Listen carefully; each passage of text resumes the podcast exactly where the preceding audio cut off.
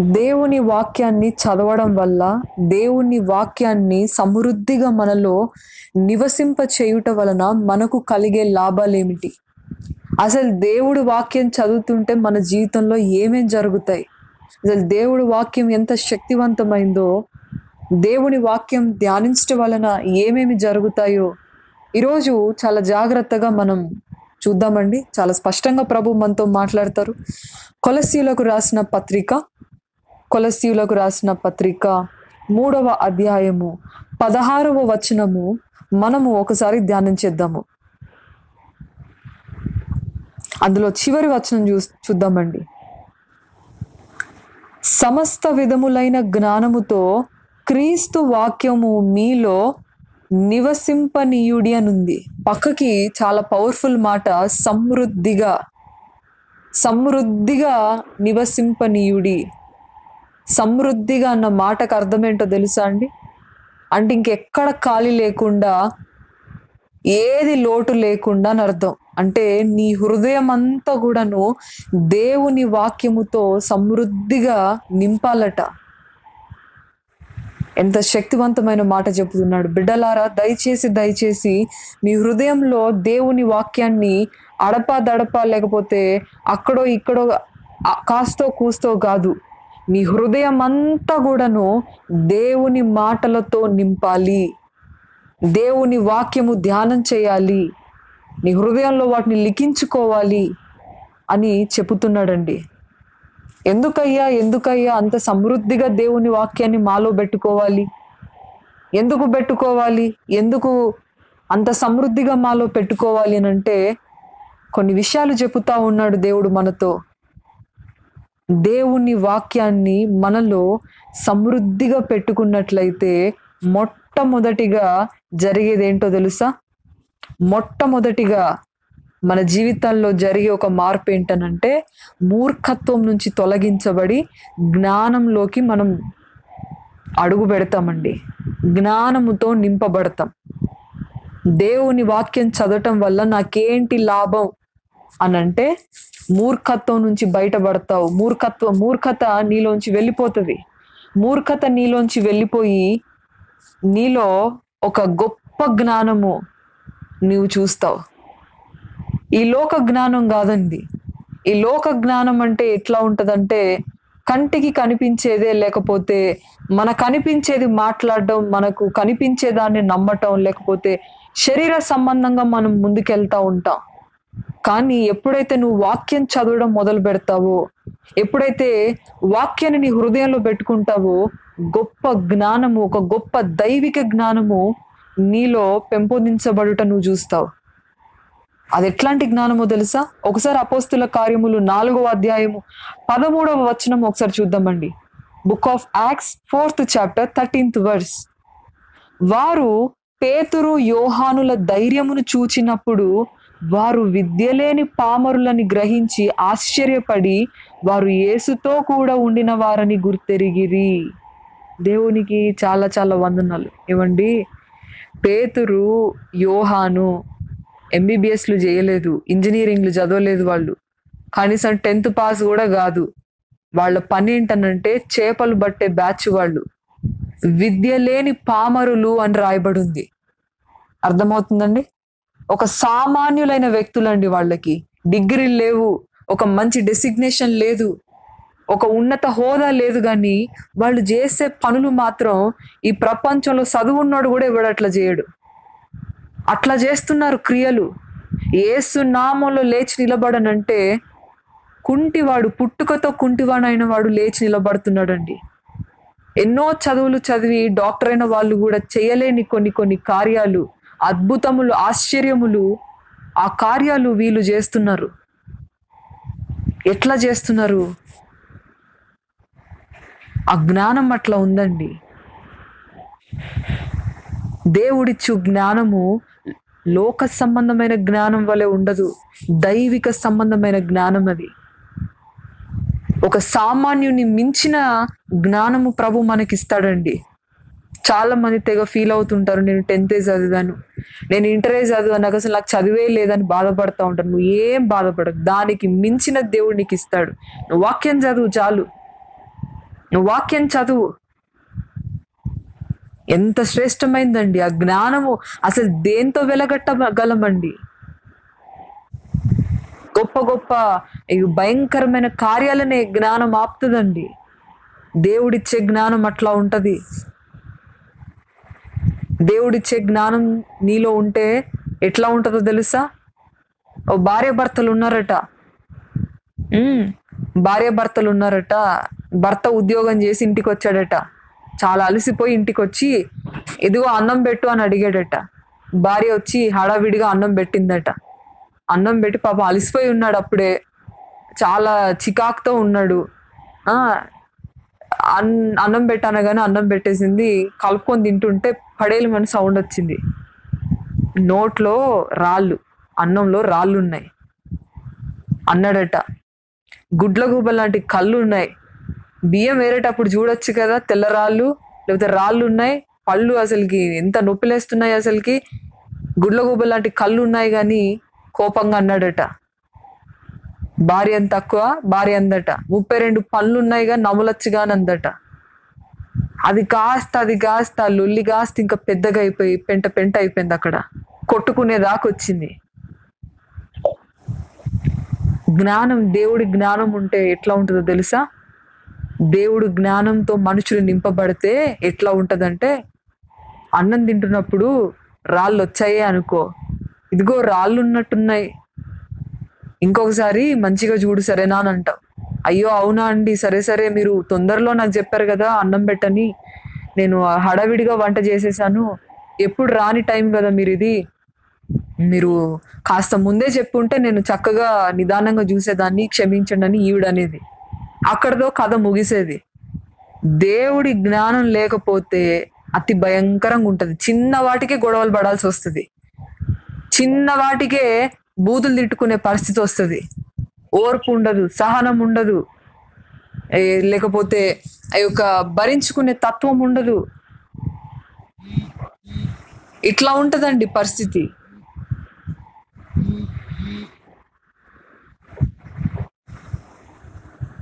ఒక్క నిమిషం అండి.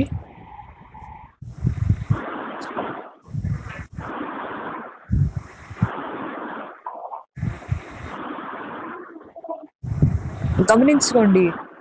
అయితే మొట్టమొదటిది నువ్వు వాక్యం చదవడం వల్ల నీకు కలిగే లాభం ఏంటంటే మంచి జ్ఞానముతో నింపబడతావు. అద్భుత కార్యములు చేయగలుగుతావు. ఓర్పు సహనము నీలో కలుగుతుంది. ఓకేనండి? ఫస్ట్ థింగ్ మంచి జ్ఞానము. రెండవది రెండవది నీవు దేవుని వాక్యముతో ప్రతిదినం గడుపుతుంటే దేవుని వాక్యం నీలో సమృద్ధిగా ఉన్నట్లయితే నీలో ఆత్మ ఫలాలని ఆత్మ ఫలాలు ఫలింపబడతాయండి. ఆత్మ ఫలాలు నీలో ప్రజలు చూడగలుగుతారు. ఆత్మ ఫలాలు ఏంటో చెప్పండి? ఆత్మ ఫలాలు ఏంటండి తొమ్మిది ఆత్మ ఫలాలు ఉంటాయి గలతీలకు రాసిన పత్రికలో మనం చూసినట్లయితే అక్కడ స్పష్టంగా రాయబడి ఉంటది. ప్రేమ సంతోషం. గలతీలోకి రాసిన పత్రిక ఐదు ఇరవై రెండులో. Galatian fifth and twenty sixth verse and fifth chapter twenty seven twenty second verse. ఆత్మ ఫలములు ఏమనగా ప్రేమ? నీలో ప్రేమ ఉంటది నీలో సంతోషం ఉంటది నీలో సమాధానం ఉంటది నీలో దీర్ఘ శాంతం ఉంటది నీలో దయాలుత్వం ఉంటది నీలో మంచితనం ఉంటది నీలో విశ్వాసం ఉంటది నీలో సాత్వికం ఉంటదండి నీలో ఆశ నిగ్రహం ఉంటది అణుచుకునే గుణం ఉంటది. దేవుని వాక్యం నీలో సమృద్ధిగా ఉన్నట్లయితే ఈ తొమ్మిది ఫలాలు నువ్వు ఫలిస్తావు. ప్రజలు నీలో ఇవి చూస్తారు ఈ లక్షణాలన్నీ చూస్తారు. అరే ఎంత ఓపికగా ఉంటుంది.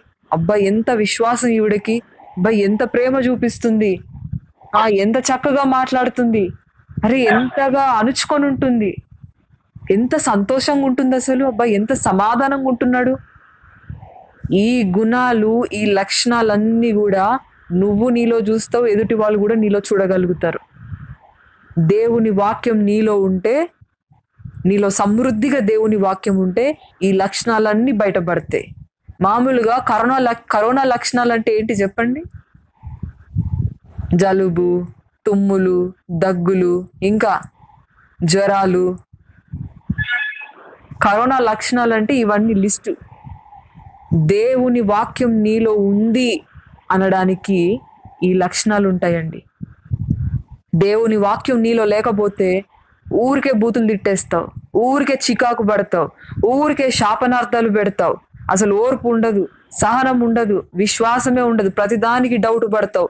అవుద్దో లేదు అసలు దేవుడు ఉన్నాడో లేడో. ఓ కంగారు కంగారు పడతా ఉంటావు అగులు గుగులు అవుతా ఉంటావు. చిన్నదానికే బాధపడతా ఉంటావు నా జీవితం నాశనం అయిపోయిందని ఫీల్ అవుతా ఉంటావు. నిరుత్సాహపడతావు కృంగిపోతావు.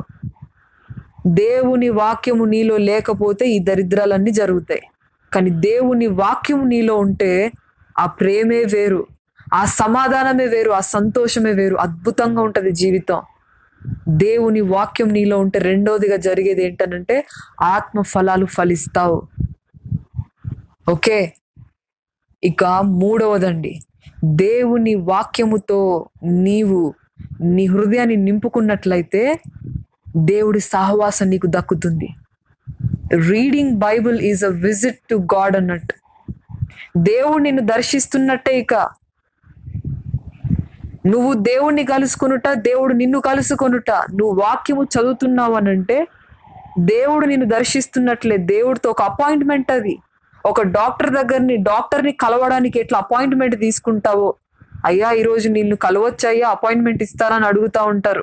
ఒక సీఎంని కలవడానికి ఒక పిఎంని కలవడానికి అయ్యా ఒక అపాయింట్మెంట్ ఇస్తారా? ఒక ఒక ఒక మంచి నాకు సమయం ఇస్తారా? నిన్ను కలవాలి నీతో మాట్లాడాలని అడుగుతుంటారు కదా.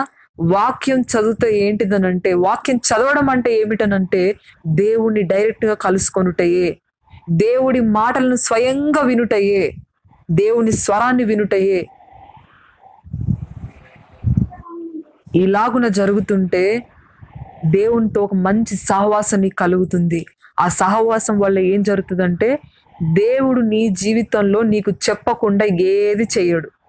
ఆ నువ్వు దేవుని వాక్యం చదవడం వల్ల జరిగే మూడో లాభం ఏంటనంటే నీ జీవితంలో దేవుడు నీకు చెప్పకుండా ఏది చేయడు. నీకు చెప్పే చేస్తాడు.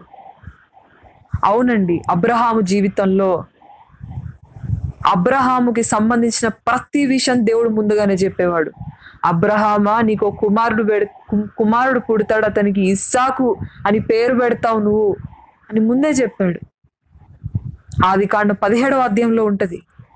నీకు వచ్చే సంవత్సరమున వచ్చే ఏడాది ఇస్సాకు అని పేరుతో సహా చెప్తాడండి. అప్పటిదాకా ఒక కుమారుడు పుడతాడు ఒక కుమారుడు పుడతాడు అని చెప్తాడు. ఇక డైరెక్ట్ ఇక ఒక సంవత్సరం ముందు పుడతాడు అన్నాక ఒక సంవత్సరం ముందే వచ్చి చెప్తాడు నీకు ఇస్సాకు పుడతాడయ్యా పో అంటాడు. నీకు ఒక కుమారుడు పుడతాడు అని చెప్తాడు. ఇది మాత్రమే కాకుండా సొదోమ గుమరలో లో లోతు అంటే అబ్రహాం యొక్క సహోదరుడు అబ్రహాం యొక్క సహోదరుని కుమారుడు అని అక్కడ రాయబడుతుందండి. లోతు అక్కడ ఉంటాడండి. సోదమ గుమరాలో. దేవుడు అబ్రహాంని దర్శిస్తాడు. అబ్రహామా సోదమ గుమరా అనే ప్రాంతాన్ని మరి నేను కథం చేయబోతున్నాను. నీకు చెప్పకుండా నేను ఏది చేయను కదా? అందుకే నీకు చెప్తున్నాను నేను. ముందుగానే చెప్తున్నాను. అంటే అబ్రహం అప్పుడు మేలుకుంటాడు. అయ్యా అయ్యా ఏది మన సుధమ గుమ్మరనేనా అవును సుధమ గుమ్మరనే భయంకరులయ్యా ఘోరంగా అయిపోయారు మనుషులు అక్కడ. చిచ్చే. అసలు చిన్న పెద్ద తేడా లేకుండా వ్యభిచారం మీద వ్యభిచారం. పసి పిల్లల నుంచి అట బాలుర నుంచి వృద్ధుల వరకు అందరూ కామంతో నిండిపోయారటండి. ఎంత భయంకరం కదా. చిన్న పిల్లల దగ్గర నుంచి వృద్ధుల వరకు భయంకరమైన ఆలోచనలతో చెడు తలంపులతో నిండిపోయారట వాళ్ళు. వద్దయ్య ఆ ప్రాంతాన్ని నేను మొత్తం బుగ్గిపాలు చేయబోతున్నానంటే అయ్యా ప్లీజ్ అక్కడ నా లోతు నా సహోదరుని కుమారుడు అక్కడ ఉన్నాడయ్యా నా బంధువు ఉన్నాడయ్యా. అయ్యా మరి అంటే దేవుడు అతని నిమిత్తము సరే అని అతన్ని అతన్ని బయటకు పంపించిన తర్వాత ఆ ప్రాంతాన్ని మొత్తం అగ్నిగంధకాలతో నింపుతానని చెప్తాడు. నువ్వు దేవుడితో సహవాసం చేస్తే నీకు జరగబోయేది దేవుడు ముందుగానే తెలియజేస్తాడు. అన్నామణి అని ఒక స్త్రీ ఉంటుందండి. మంచి భలే భక్తిపరురాలు. బుక్ కూడా దొరుకుతుంది చదవండి ఎప్పుడైనా. అన్నామణి అనే స్త్రీ ఒంటరిగా బ్రతుకుతా ఉంటది. దేవుని కొరకు ప్రత్యేకించబడి దేవుని కొరకు జీవిస్తూ ఉంటది ఆ స్త్రీ. ఆవిడ ఒంటరిగా ఉంటది కదా ఇది గమనించిన కొందరు పోకిరిగాళ్ళు ఆమె ఇంటికి వద్దామని చూస్తూ ఉంటారా? ఒక్కతే ఉంటది ఆమెను ఏమైనా చేయొచ్చు అని చెప్పి తప్పుడు ఉద్దేశంతో ఆవిడ ఇంటికి వస్తూ ఉంటారు కొంతమంది. తలుపు తడతా ఉంటారు. కానీ దేవుడు ఎంత నమ్మదగిన వాడంటే ముందుగానే అన్నమనికి చెప్పేవాడు ఇదిగో నా బిడ్డ నా కుమారి ఒక ఏదో ఇప్పుడు తలుపు కొడతాడు వాడు తీ వాడు తలుపు కొడతాడు నువ్వు తీయొద్దు వాడు పెద్ద ఏదవా వాడు తప్పుడు ఉద్దేశంతో వస్తున్నాడు డోర్ తీయమాకు అని చెప్తాడు చెప్తాడు దేవుడు. ముందు రోజు రాత్రే చెప్తాడు రేపు ఉదయమున నీ ఇంటికి నీ ఇంటి తలుపు తడతాడు డోర్ తీయమాకు అని చెప్తాడు ఇంకా ఆవిడ ఆవిడ ఒక ఇంట్లో పని చేస్తుందండి. ఆ పిల్లలు ఈవిడ నాట పట్టించాలని ఆమె వస్తువులన్నీ దాచిపెట్టేవారు. ఆమె దువ్వెన్లు అద్దము ఆమె వాడుకునే వస్తువులన్నీ కూడా పిల్లలు ఎక్కడెక్కడో దాచిపెట్టేవారు. ఈమె చాలా అలసిపోయేటిది. ప్రభువా ఏంది నాయన నాకు ఈ హింస? వీళ్ళు తెలిసి చేస్తున్నారో తెలియక చేస్తున్నారు నాట పట్టిస్తున్నారు ప్రభువా. అయ్యా నా దువ్వెన ఎక్కడుంది నా అద్దం ఎక్కడుంది నాకు కనిపించట్లేదంటే స్పష్టంగా ఆ మూడవ గదిలో సజ్జపై నుండి వెళ్ళి తీసుకొని చెప్తాడు దేవుడు ఆమెకి. నేను చెప్పట్లే. ఆవిడ గురించి స్పష్టంగా పుస్తకాలు రాయబడ్డాయండి.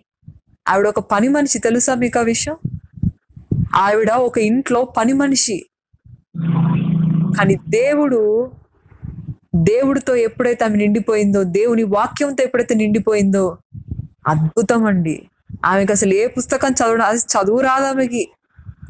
ఆమె ఓ పని మనిషి ఆమెకి చదువు రాదు కానీ దేవుని దగ్గర ప్రార్థన చేసినప్పుడు దేవుడు ఆమెకు ఒక కృపనిస్తాడు. ఆమెకి కేవలం కేవలం బైబిల్ మాత్రమే ఇంగ్లీష్ బైబిల్ మాత్రమే చదవడం వస్తుంది. అన్నామని అంటే ఎవరో ఎవరో తెలుగు అమ్మాయి అని అనుకోకండి. ఆవిడ విదేశీయురాలు అంటే ఫారెన్ కంట్రీలో ఉండే సెయింట్ యాన్ అని ఉంటుంది ఇంగ్లీష్లో ఆమె పేరు యాన్. ఇంగ్లీష్లో తర్జుమా చేసి అన్నామణి అని పెట్టారు. ఆ యాన్ ఒక ఇంట్లో పని మనిషి అండి. ఆవిడకి చదువు రాదు కేవలం బైబిల్ మాత్రమే చదువు వస్తుంది. దేవుడితోటే గడుపుతా ఉంటుందండి. దేవుడితో గడిపినప్పుడు ఎంత గొప్ప కార్యాలు చేయగలిగిందండి. ఆవిడకు జ్వరం వస్తే ఆవిడకి జ్వరం వస్తే డాక్టర్ చెప్పారు రోజు ఒక గుడ్డు తినాలమ్మా నువ్వు చాలా బలహీనం అయిపోయావు అంటే సరే అయ్యగారు అని చెప్పి ఆయన పంపి పంపించేస్తుంది. ప్రభు నేను బీదరాలను నాకు గుడ్లెక్కని వస్తాయి నాయన? నాకే తిండికే టికాన లేదు. నాకు గుడ్లెక్కంచి వస్తాయి నాన్న నాయన ప్రభు అని దేవుని వేడుకుంటది. తెల్లారి నుంచి ఓ మంచి దట్టమైన కోడి అండి. రోజు ఐదు గంటలకు వచ్చి అన్నామని ఇంటి ముందు గుడ్డు పెట్టి వెళ్ళిపోతుందట. ఎంత ఆశ్చర్యం కదండి. ఎంత ఆశ్చర్య కార్యాలు నువ్వు దేవుడితో సహవాసం చేస్తే దేవుడి వాక్యం నీలో నింపబడితే దేవుడితో మంచి సహవాసం కలుగుతుంది. నీ అవసరతలన్నీ కూడా ప్రభు తీరుస్తాడు. నీ జీవితంలో నీకు చెప్పకుండా ఏది చేయడు నీకు ముందుగానే జాగ్రత్తలు చెప్తా ఉంటాడు ఆయన. కళ ద్వారాను వాక్యం ద్వారాను ఒక పరిస్థితి ద్వారాను నీకు ఒక మంచి కాషన్ ఇస్తా ఉంటాడు నీకు హెచ్చరిక ఇస్తా ఉంటాడు. బిడ్డ తప్పిపోతున్నావు జాగ్రత్త బిడ్డ ఇది జరగబోతుంది జాగ్రత్త అని. ముందుగానే నీకు తెలియజేస్తాడండి. అది. మొదటిగా ఏం జరుగుతుంది? దేవుడి వాక్యంతో నింపబడితే జ్ఞానం వస్తుంది పరసంబంధమైన జ్ఞానం వస్తుంది. రెండవదిగా ఆత్మ ఫలాలు ఫలిస్తాము. మూడవదిగా దేవుడు నీతో ఏది చెప్పకుండా చేయడు అన్ని నీకు చెప్పే చేస్తాడు. మంచి సహవాసం దొరుకుతుంది. ఇక నాలుగవదిగా దేవుని వాక్యాన్నిలో నింపుకుంటే జరిగే నాలుగో కార్యం ఏంటో తెలుసా? సాతానుపై నీకు విజయం. నిన్ను చూస్తేనే వాడు గడగడ వణుకుతాడు. అమ్మో ఈమెలో దేవుని వాక్యం ఉంది. అమ్మో ఈమెలో దేవుని వాక్యం ఉంది. ఆమెలో నేను వెళ్ళలేను. అగ్నితో అగ్ని మండుతుంది ఆమె హృదయంలో. నేనెట్లా పోయేది ఆ వాళ్ళలోకి పారిపోతాడండి. సాతా నిన్ను చూస్తేనే గడగడ వణికిపోతాడు. మీకు విషయం తెలుసా? ఇప్పుడు లోకమంతా నడిపించబడుతుంది వాడి చేతిలోనే ఉంది. వాడి రాజ్యం పేటరేగిపోతా ఉన్నాడు వాడు ఇష్టం ఉన్నట్టు చేస్తా ఉన్నాడు. అంటే అంత్య దినాల్లో వా వాడే ఇంకా వాడే ఒక నాయకుడిగా ఉండి సమస్తాన్ని ఇక విజృంభి విజృంభించేసి ఇష్టం వచ్చినట్టు చేస్తా ఉన్నాడండి. అంత్య దినాల్లో వాడికి అధికారం ఇవ్వబడింది. అట్లాంటి సమయాల్లో అంటే ఇట్లాంటి సమయాల్లో ఎంత ముఖ్యమండి? ఎంత ముఖ్యం? దేవుని వాక్యంతో నింపబడితే సాతాను నీకు అసలు గడగడ వణుకుతాడు.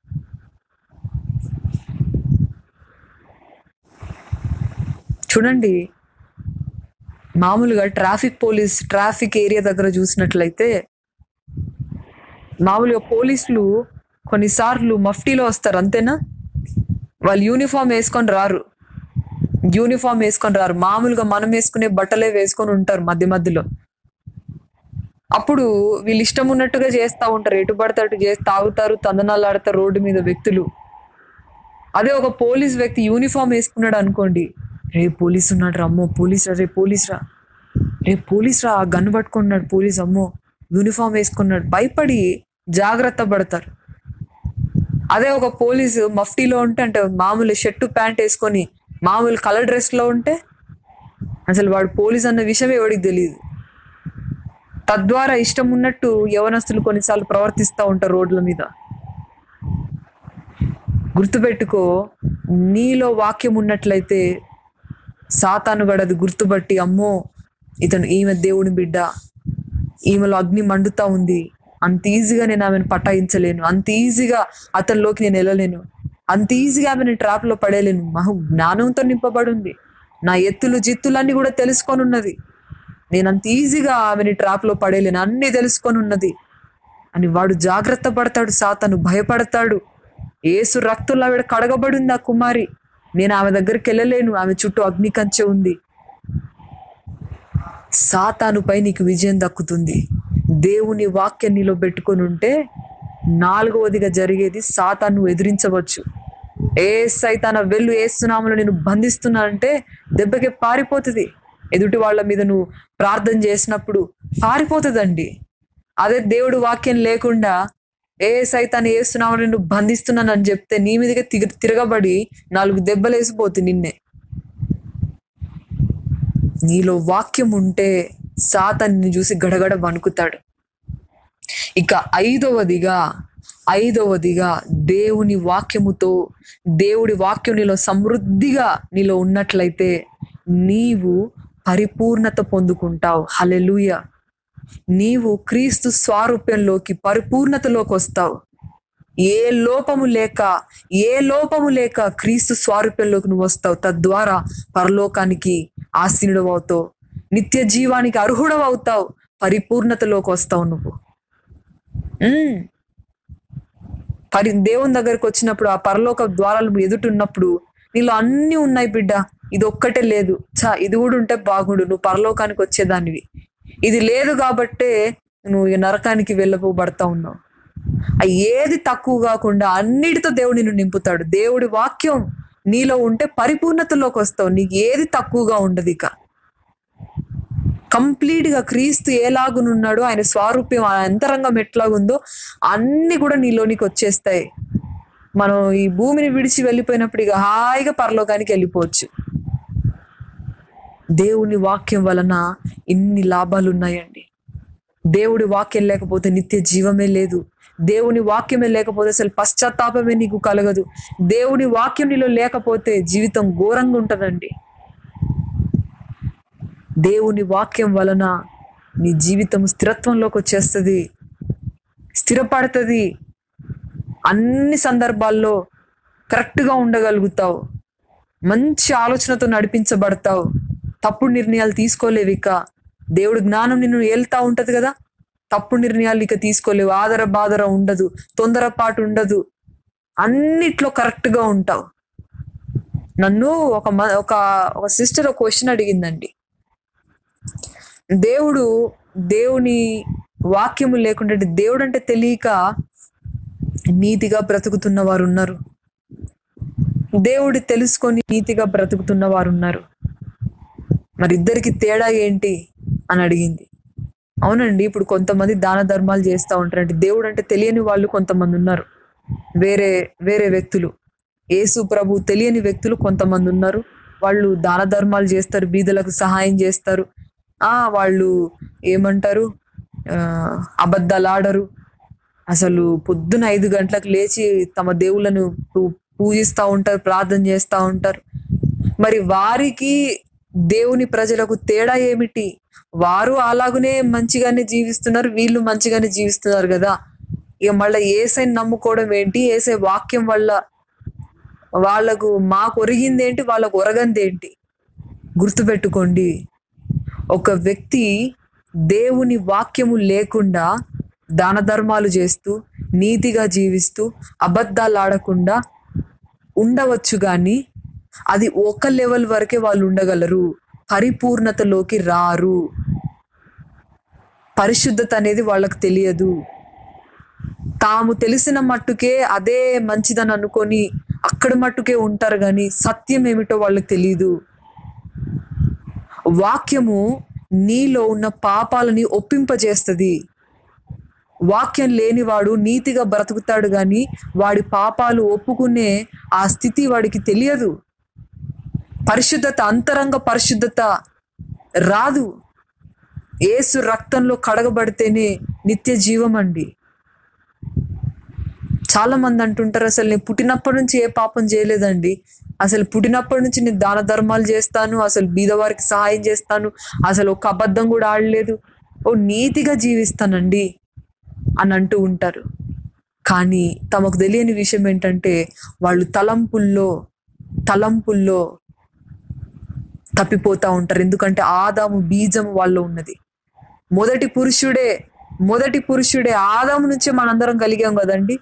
ఆ మొదటి పురుషుల్లో ఉన్న అవిధేయత మనలో కూడా వచ్చేస్తుంది. ఇప్పుడు పాము ఉందండి. పాము పిల్లుంది. పాముకో పిల్ల పుట్టింది. ఆ పాము పిల్లకి విషం ఎవడన్నా దాంట్లో పెడతాడా? లేకపోతే దాని పుట్టుకలోంచి దాని విషం ఉంటుందా? పుట్టుకలోంచి దానికి విషం ఉంటుంది కదా? ఎందుకంటే ఒక విష తల్లి నుంచి అది బయటికి వచ్చింది. సహజంగా పుట్టే పిల్ల కూడా లోపల విషం ఉంటది. అవునా? ఆదాము అవిధేయుడు కాబట్టి ఆ అవిధేయత అతనిలోంచి మనం వచ్చాం కాబట్టి మనలో కూడా అవిధేయత ఉంటది. The first man on the earth దేవుడు సృష్టించిన ఆది మానవుడు ఆదాము. అతనిలో అవిధేయత ఉంది. ఆ లక్షణం ఉన్నది. అతని నుంచే అతని పిల్లల పిల్లల పిల్లల నుంచి మనము వచ్చాం కాబట్టి మనలో కూడా లక్షణం ఉంటది. సందర్భం వచ్చినప్పుడు అది బయటపడుతుంది. ఇప్పుడు అది పోగొట్టుకోవాలంటే ఆ పాపము ఆ విధేయత అవన్నీ కూడా పోవాలంటే నువ్వు క్రీస్తుని ఆశ్రయించాలి. క్రీస్తు మాత్రమే పవిత్రంగా జీవించి చూపెట్టాడు. మిగతా ఎవ్వరు అలాగునే జీవించలేదు.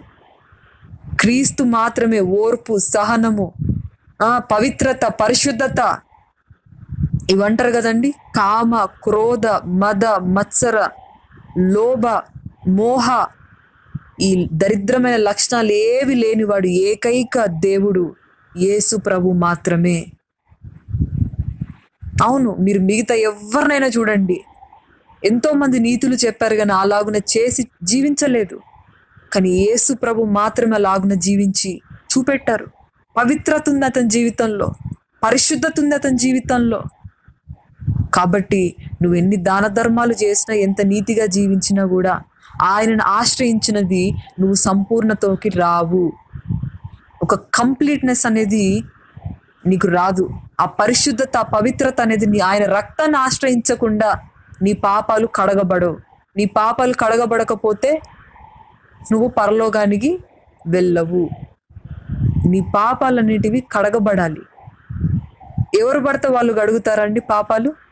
ఎవరు పడితే వాళ్ళు కడగలేరు. కేవలం యేసు ప్రభు మాత్రమే కడగలడు.